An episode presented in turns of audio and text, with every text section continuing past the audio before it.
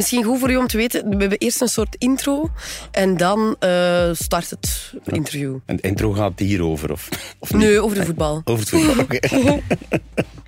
Het is bijna nieuwjaar. Dat betekent een indigestie aan ovenhapjes, een overdosis kava, maar ook eindejaarsconferenties. Zo'n show waarin het voorbije jaar compleet wordt gefileerd. Nu, wie eindejaarsconferentie zegt, denkt Geert Hosten toch? Is daar zowat de godfather van, de oerknal. Zijn programma's staan in de top 10 van de best bekeken Vlaamse televisieuitzendingen aller tijden. Ook Prins Laurent en Prinses Claire waren trouwens kijkers. Hij kwam zelfs als personage voor in een kiekeboestrip onder de naam Heert Gosten. Maar als West-Vlaming is dat moeilijk uitspreken. En voilà, die man is zo'n monument dat je bijna niet gelooft dat hij ook echt bestaat. Maar kijk, wie zit er hier bij mij? Niemand minder dan Geert himself. Welkom. mooi intro, mooi intro, dankjewel. Schone woorden wel, hè? Ja, ja, ja. ja, ja. Maar we hebben eigenlijk jarenlang samen uh, het nieuwe jaar ingezet, Geert. Ja. Ja, je zat gewoon mee in mijn living. Ja, ik zie je nog zitten in je onesie. het was een schone met dikke beren op. Uh, jij stond altijd het beste van jezelf te geven in je driedelige pak. Ja. Ik verschiet er eigenlijk van dat je het niet aan hebt. Ja, het is ook geen nieuwjaar. Ik droeg dat maar één dag per ah, dat jaar. speciaal voor de gelegenheid? Ja, ik droeg dat alleen omdat ik dan overal binnenkwam eigenlijk. Ah, en zo heb je alle uh, 26 pakken in je ja, kast hangen? Ja, ja, ja. Ah. Maar ik heb die niet meer natuurlijk. Ik heb die allemaal weggegeven. Ah, je fans? Nee, nee. Uh, aan, aan, een, aan een Marokkaanse vriendin eigenlijk. Ah, die ja. dat dan iedere keer opstuurde naar haar familie in Marokko. Dus er zijn in Marokko uh, heel veel mannen die met een oud pak van mij aanlopen. ja, met mijn naam er zo in, zo langs de binnenkant. Ah ja. ja, ja, ja dat dus was als je iemand tegenkomt in Marokko Ja. met een pak, uh, ik kijk er al eens in wie dat er van de, aan de binnenkant in staat. Heel tof dat je er bent. Welkom Geert. Dank u. En jij die luistert, welkom bij Radar. Radar. Je wekelijkse cultuurpodcast.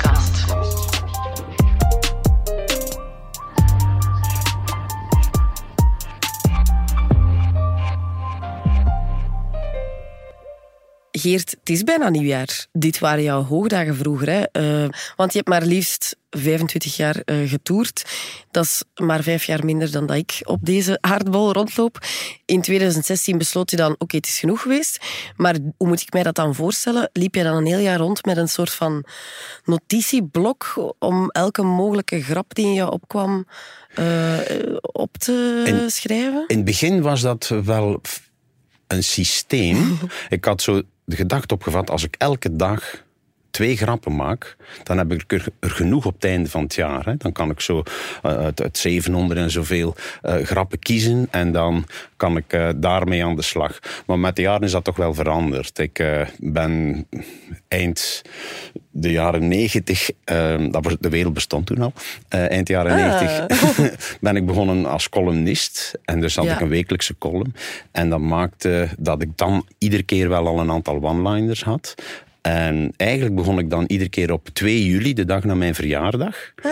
al dat materiaal te verzamelen en dan in te delen in, in ik ga maar zeggen, onderwerp eh, de premier, de koninklijke familie, actualiteit. Echt per thema. Ja, per thema. Ja. En dan ging ik in première altijd midden uh, november, zal ik maar zeggen. Ik deed een paar try-outs en dan ging ik onmiddellijk in première. En dan vertelde ik die grappen. En meestal uitgerekend in die week gebeurde er dan iets rond dat onderwerp. Dat was iets heel vreemd. Maar, maar journalisten... Kaarten lagen wel goed voor jou. ja, maar journalisten kunnen dat ook soms voorspellen. Dat er op bepaalde zaken, omdat je die materie zo goed kent, Ja. Wel iets zal gebeuren. En dat, is, ja, dat, dat was voor mij ook eigenlijk zo. Op een gegeven moment denk ik, goh, die paus heeft dat gezegd in dat land, misschien, daar zal wel eens iets in zitten. En tegen het einde van het jaar deed de paus dan weer zoiets en dan kon ik daar naar refereren en had ik een lach. Ja, is dat eigenlijk nu nog altijd een automatisme? Heb je voor 2023 bijvoorbeeld, allee, ook al is het niet meer voor jou, nog wat moppen klaarzitten voor all time's sake? Of praat jij nu... Uh, klaarzitten voor als ik bij de bakker ben of iets. Ja. ja. En als iemand Ja, zegt, voor, geef voor, eh, voor je, ik weet niet, misschien praat je nu je eigen familiefeest aan in. nee, ik heb van mijn familie mensen die dat veel liever doen. Ja? ja, ja, ja. Ik ben eigenlijk heel rustig eh, als het eh, privé is. En, eh, en bijvoorbeeld nu, ehm, welke thema's springen eruit dit jaar? Stel dat je nu een eindejaarsconferentie... Goh, ik zou onmiddellijk beginnen natuurlijk met het aanpakken van die oude politici die weer eh, naar voren komen. eh, die op de lijsten gaan staan. Dan Die er van, maar blijven. ja, van daaruit ook moet ik dan naar, naar een Conde Rousseau, naar de veel jongeren. Wie heb ik dan nog? De, ja, nu, nu actueel, de Chinese spionnen zou ik er zeker nog in krijgen. Hè. Maar bijvoorbeeld eh, de thema's die je net aanhaalt, Mhm. wat zou je daaraan mee doen? Dus ja, de grappen horen vertellen. Hè? Ik Je, je wilt nu gewoon grappen horen. Ik Eigenlijk. wil gewoon de ene na de andere billenkletser. Ah, oké. Ja, laat ze maar binnenkomen, de binnengrenzers. Hier Nee, zit een publiek God, achter een glazen wand. Ja. ja, god, het werkt eigenlijk niet zo bij mij. Nee, natuurlijk niet. ja. Het is wel moeilijk natuurlijk om on the spot. Maar is het nu moeilijker om stand-up comedian te zijn, denk je, dan bijvoorbeeld 25 jaar geleden? Zijn er moppen die je bijvoorbeeld niet meer zou durven maken? Het- je moet het, als je over 35 jaar geleden spreekt en 30 jaar geleden, moet je realiseren dat humor maken over de actualiteit absoluut niet bestond. Hmm. Niemand deed het. Ik zeg het, de oerknal. Ja, de oerknal. Dus elke mop die ik vertelde, daar kreeg ik reactie op. Ik mocht niet meer binnen in sommige culturele centra, omdat ik een grap gemaakt had over de burgemeester, of over de secretaris, of over de partijvoorzitter, of wat dan ook. Dus alles wat ik deed werd becommentarieerd. Want iemand die commentaar gaf in België op de politiek, je moet nogal durven, op de koninklijke familie. Pas op, in Nederland mocht het niet. Hè. In Nederland mocht men geen grappen maken over de koninklijke familie. Ik deed het in België wel, dus die- die- iedereen was daar heel verbaasd over. Dus van, van taboes en dergelijke. Ik heb ze allemaal weten passeren. En- Maar het gaat hem altijd over de manier waarop je je grap formuleert. En dat is nu nog zo. Hè. Je, kan, je kan, naar mijn mening, eh, grappen maken over het eh, Gaza-conflict, eh, of de oorlog daar, of over, over wat er met de kerk gebeurt. Ik heb dat heel veel gedaan. En, want je zegt bijvoorbeeld over Gaza, kan je daar momenteel moppen over maken? Ja. Kan je met alles lachen? Je kan zeker met alles lachen. Maar je moet niet met alles lachen waar iedereen bij is.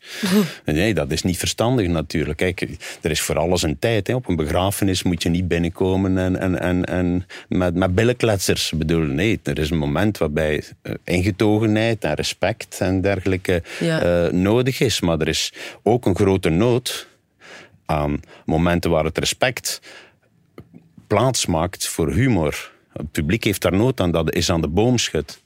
En dus dan kan je in alle gevallen zeker grappen maken, ja. Ja, maar hoe goed je het soms ook formuleert of hoe goed je timing ook zit, het kan altijd wel eh, kwetsen natuurlijk.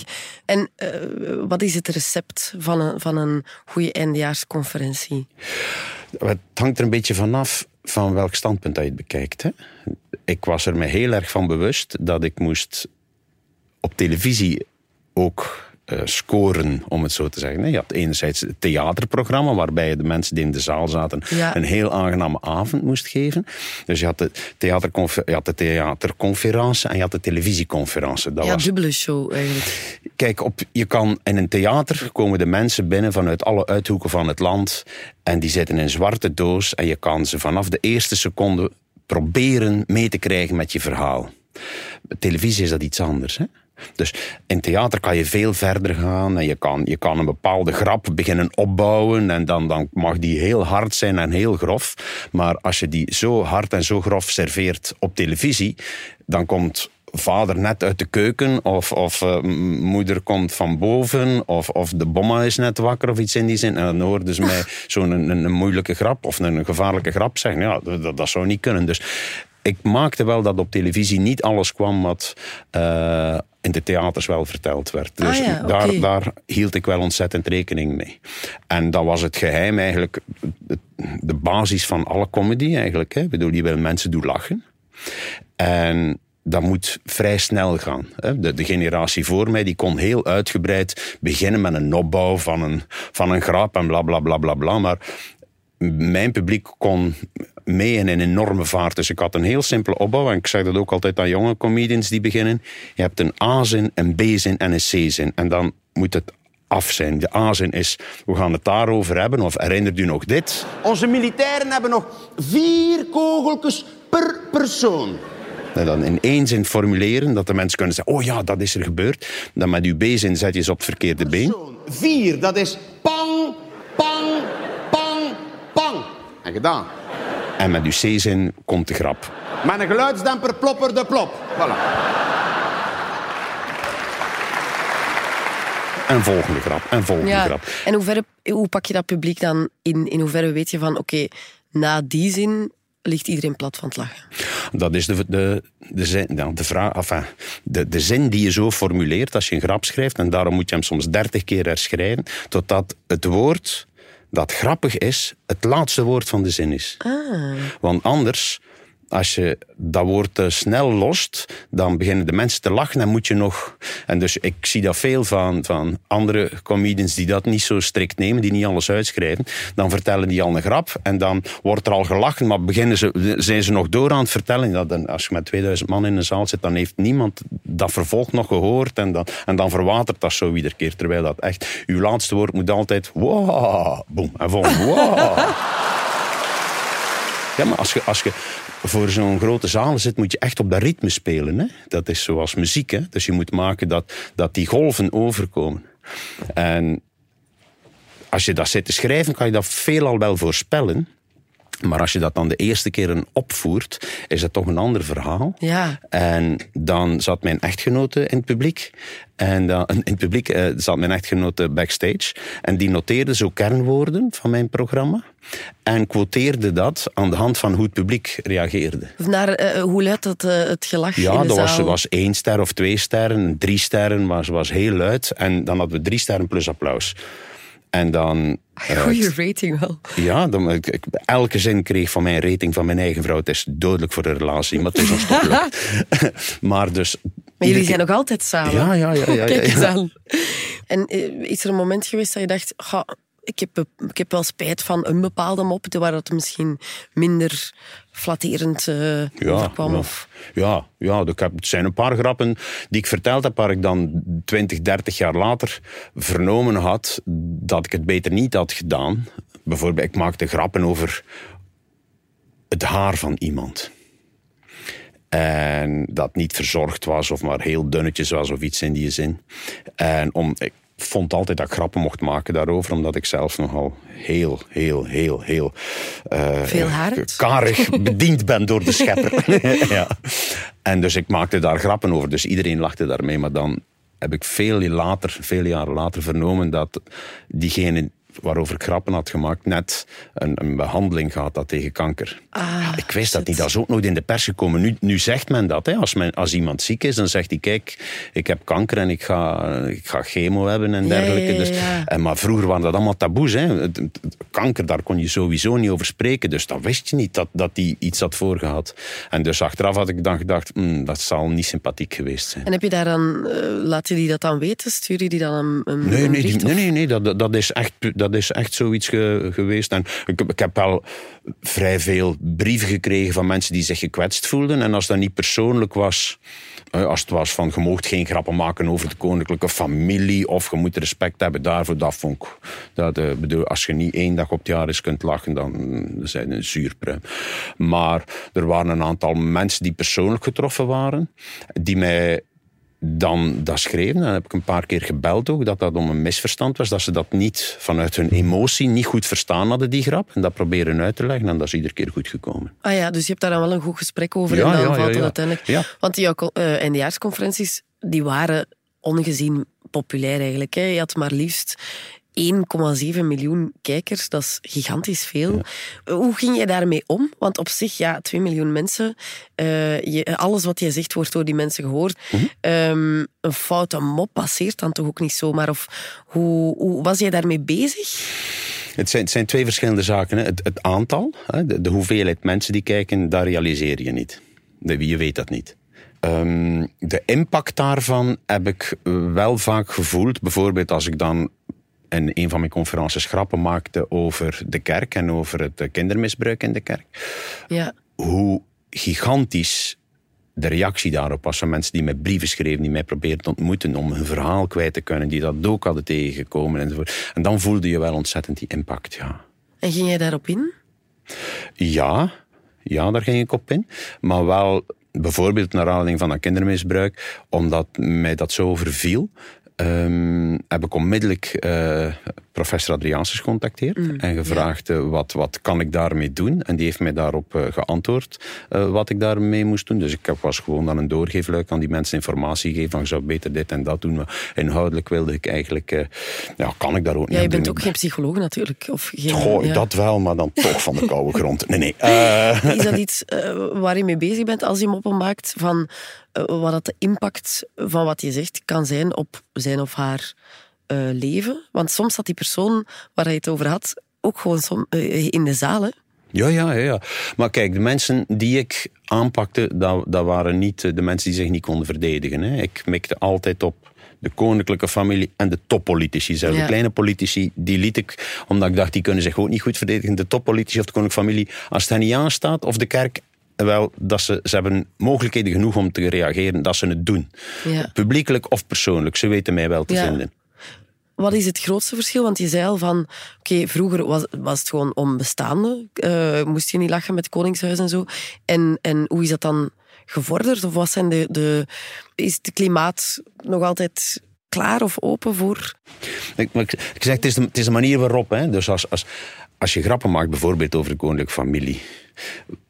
De koninklijke familie was vroeger een, een fotootje op een koekendoos, op een Ja. blikken doos. Ja, inderdaad. Ja. Dus dat, je had daar geen contact mee, er werd niet over gecommuniceerd. Pas toen prinses Diana en Charles eh, in de pers gezet werden, werden er opeens persoonlijke zaken over royals verteld. Dus dat was, perfect, dat was een perfect PR-verhaal. Maar in België bestond dat nog niet. Hè. Dat was echt eh, ik zou maar zeggen, zoals Philippe spreekt, dus nogal houterig, de communicatie met, eh, met de bevolking. En ik heb van de koninklijke familie, in plaats van zo- zo'n statieportret, heb ik daar proberen karakters aan te geven. Ik heb ze een stemmetje gegeven, waarbij dat ik ook dan nog dat gebroken Nederlands probeerde Ja. te gebruiken. Dus ik heb aan elke, elk lid van de koninklijke familie een soort ziel gegeven, waardoor dat die echt begonnen te leven bij de bevolking. Dus eh, dat was, dus het was een totaal ander verhaal. En dan kan je er ook mee doen wat je wil, want zij herkennen zich niet. Hè. Ja. Ik kan mij eh, voorstellen dat Paola zichzelf niet herkent, dat zoals ik haar beschreven heb, dat ze in haar peignoir, sigaretten rokend, eh, aan de ontbijttafel verschijnt. wel een schoon beeld zijn. Jawel, maar iedereen die haar dan kent zegt nee, maar dat deed ze wel. Maar ze zullen zichzelf niet zo herkend hebben, denk ik. ervan. Ja, en eh, bij, om, omdat we het hadden over Albert, heb je daar ooit persoonlijk over gesproken? Albert heb ik niet persoonlijk gesproken. Nee. Ah, ja. nee. Maar, maar eh, bijvoorbeeld Laurent, die is naar de voorstelling gekomen. Ja. Eh, ja. En die hoorde je dan? Of dat bleef ook op een afstand? Nee, nee. dat- mag ik, is er tijd voor een anekdote of moeten we er al? Zeker, graag. Speel de juice. Ik kreeg op een gegeven moment eens een, een, een telefoon van eh, Laurent, dat ik er grappen had over gemaakt. En die belt mij op en die zegt, meneer Gost, ik wil u ontmoeten. En Dat zeg- type komt direct terug. Ja, en ik zeg, ja, eh, monseigneur, en hoe, hoe ziet u dat? Eh, ik breng op 1 september de kinderen naar de school en wij spreken onmiddellijk daarna af. De middag gaan wij daarover spreken. Oké, alright. En we hebben een hele babbel eh, en... Waarbij ik opeens voel hoe kwetsbaar dat die, dat die man is. En dan denk ik, ik moet daar niet veel grappen meer over maken. Maar hij zei toen tegen mij, 1 september, zei hij... Ik ga een keer komen naar een voorstelling van u. Hè. Ik, je weet, ik ben meer fan van de Snelle Neddy. Maar eh, ik ga een keer komen naar een voorstelling van u. Oh ja, oké. Punt. En opeens, 29 of 30 december, de laatste dag van de opnames. Ik lig smiddags wat te rusten voor de voorstelling en mijn telefoon gaat. Onbekend nummer. Denk, oh god, zal een redactie zijn weer. Eh, neem ik niet op. Die redactiemensen hadden krans, vreselijk. jong, die moesten alles.